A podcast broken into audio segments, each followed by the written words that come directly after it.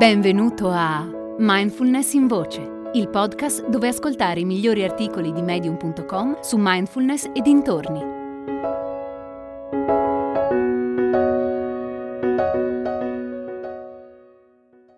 Sull'attitudine di non giudizio di Caleb Ontiveros.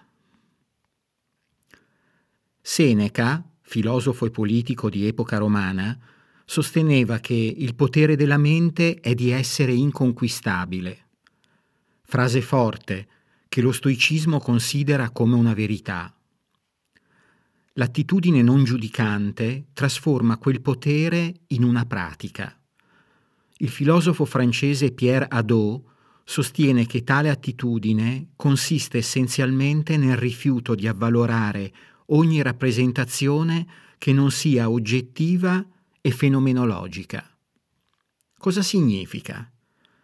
Gli stoici ritenevano che la percezione del mondo avvenisse in due fasi, l'impressione e il giudizio.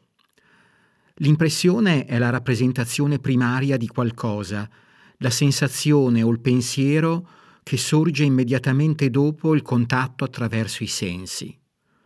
Quando osservo la stanza in cui sono, mi appare una tazza di tè caldo sul tavolo. L'impressione può avere un contenuto sia rappresentazionale, c'è una tazza di tè caldo sul tavolo, che qualitativo. È una cosa buona che ci sia una tazza di tè caldo sul tavolo. La seconda fase è il giudizio. È a questo punto che stabiliamo se la nostra prima impressione è vera. Vedo una tazza sul tavolo e ne concludo che, di fatto, c'è una tazza sul tavolo. Marco Aurelio lo spiega con un esempio. Non raccontarti nulla di più di quanto ti dicono i dati sensoriali che percepisci con la prima impressione. Se ti viene detto che Tizio ti ha parlato alle spalle, questo è ciò che ti viene detto. Non ti viene detto che qualcuno ti ha fatto un torto.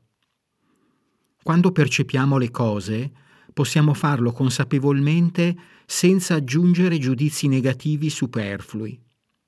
Come nell'esempio di Marco Aurelio, puoi percepire qualcuno che ti dice che Tizio ti ha parlato alle spalle. Questa è una descrizione oggettiva di come sono andate le cose, niente di più. È la rappresentazione primaria.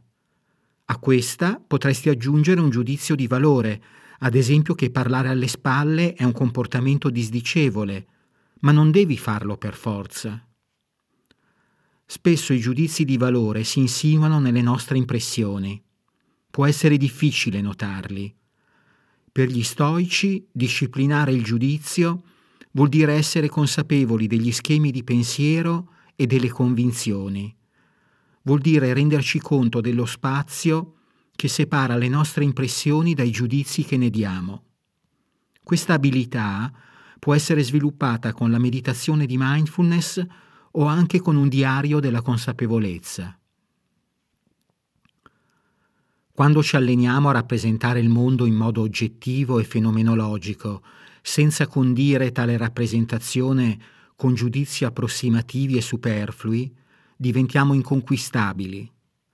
Per dirla con le parole di Pierre Hadot, a quel punto disponiamo di una cittadella interiore ovvero di un confine che persone e cose non possono superare, un'inviolabile fortezza di libertà dentro ciascuno di noi. E poiché con i giudizi e le azioni possiamo modulare le nostre risposte agli eventi della vita, siamo liberi.